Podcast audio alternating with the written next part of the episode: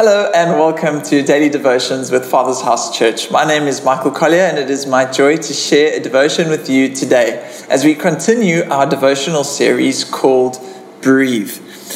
This devotional series is designed to help us cultivate a devout life devoted to encountering the Lord, to being transformed into the image and likeness of Christ, and to living out the way of Jesus in this world, seeking first the kingdom of God and his righteousness, knowing that all else will be added unto us, seeking his kingdom here on earth as it is in heaven. So, as opposed to us sharing a teaching, it's us walking together through a devotional. We're looking at the verse of the day from the previous day on the YouVersion Bible app.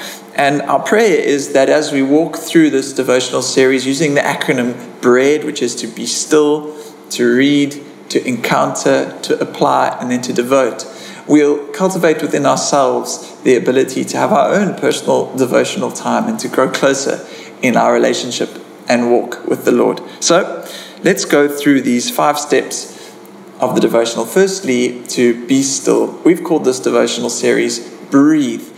And it's to start by having a, taking a breath, slowing down, stilling ourselves, inviting the Lord to settle our hearts and souls, and minds, bodies, and spirits from the clutter and noise of life and the busyness of life, just to be still and know that He is God, to draw near to God, knowing that He will draw near to us, to come to Jesus, knowing that He invites us to come to Him and He will give us rest, to yoke ourselves with Him because His yoke is easy and His burden is light. He is humble and gentle, and we will find rest for our soul, souls.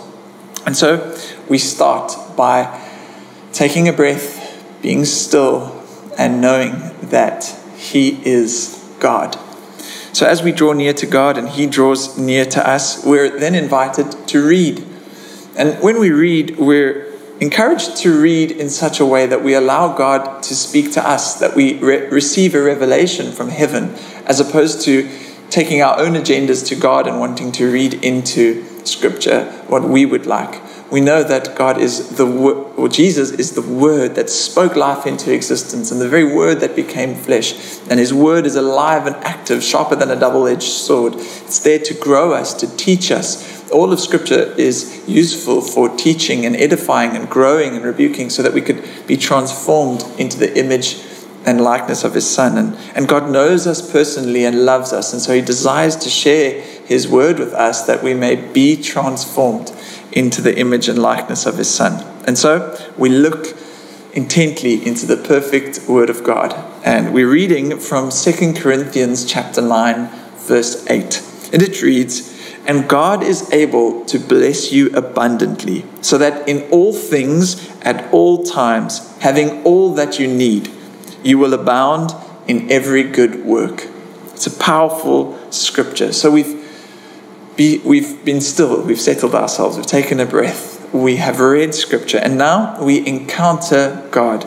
We wait on God to say, Lord, what are you revealing to us in this word? Again, that speaks to not reading into scripture what we want, but allowing God to share with us or, or preparing ourselves to receive a revelation, to hear from heaven as we read scripture. So let's read that verse again 2 Corinthians 9, verse 8.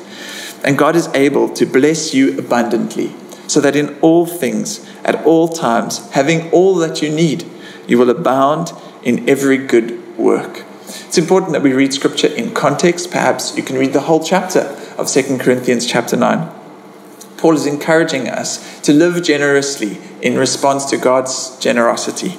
And so today, as you encounter God in the scripture, perhaps you need to encounter God's generous love for you in his Son, Jesus Christ and you receive a reminder that He is able to provide for all of your needs. Perhaps you need to encounter God as He reminds you that in Him you have all that you need. So that you can say, as Paul said in Philippians 4, verse 12 and 13, that I know what it is to be in need and I know what it is to have plenty. I've learned the secret of being content in every and any situation, whether well fed or hungry, whether living in plenty or in want. He says, I can do all this through Christ who gives him strength. So today, perhaps God is revealing to you that He has always been your provider and that He is now uh, inviting you to abound in every good work, to respond to His generous love with generosity to God and to others, to share this generous love that we have received, so that others too may know the love of God. So we're encouraged to encounter God in the scripture. For me, this verse reminds me of something I shared on Sunday. When we are rooted and established in God and His ways, we are described as trees that bear fruit, like in Psalm, Psalm 1. And trees don't eat their own fruit. We are blessed to be a blessing, so that through us, through us and what God is doing in us, others may taste and see that the Lord is good. This chapter goes on to say that through your obedience to the confession of your faith, through your generosity, others are giving thanks to God through you. God blessed us so that we may bless others. Truly, it is more blessed to give than it is to receive. And so, having encountered God, we look how do we apply this verse? I'll read the verse again 2 Corinthians 9, verse 8. And God is able to bless you abundantly, so that in all things, at all times, having all that you need, you will abound in every good work. How do we apply the scripture to our lives? Well, it depends what God revealed to you when you encountered Him. For me, God is reminding me of His lavish love and generosity toward us, His goodness and His faithfulness fully revealed in His Son, Jesus Christ. And so I feel that my application is God's invitation to generously share His love and goodness with those around us. The next verse actually says, It is written that they have freely scattered their gifts to the poor, their righteousness endures forever. I'm encouraged to apply God's generosity so that as I sow generously, I may reap generously a harvest of righteousness and peace. Ask God as you encounter Him how you can apply this to your life. And then we devote ourselves. Whatever stays with us from our application and our encounter, we devote ourselves to God in prayer. For me, it is an overwhelming gratitude for God's generosity, fully revealed in His Son, Jesus Christ, but also fully revealed through the beauty of His creation and through the people in my life, my wife and my family, my friends and loved ones, and the life I'm blessed to live. I can do nothing else but respond with gratitude and generosity to others because of God's goodness in my life.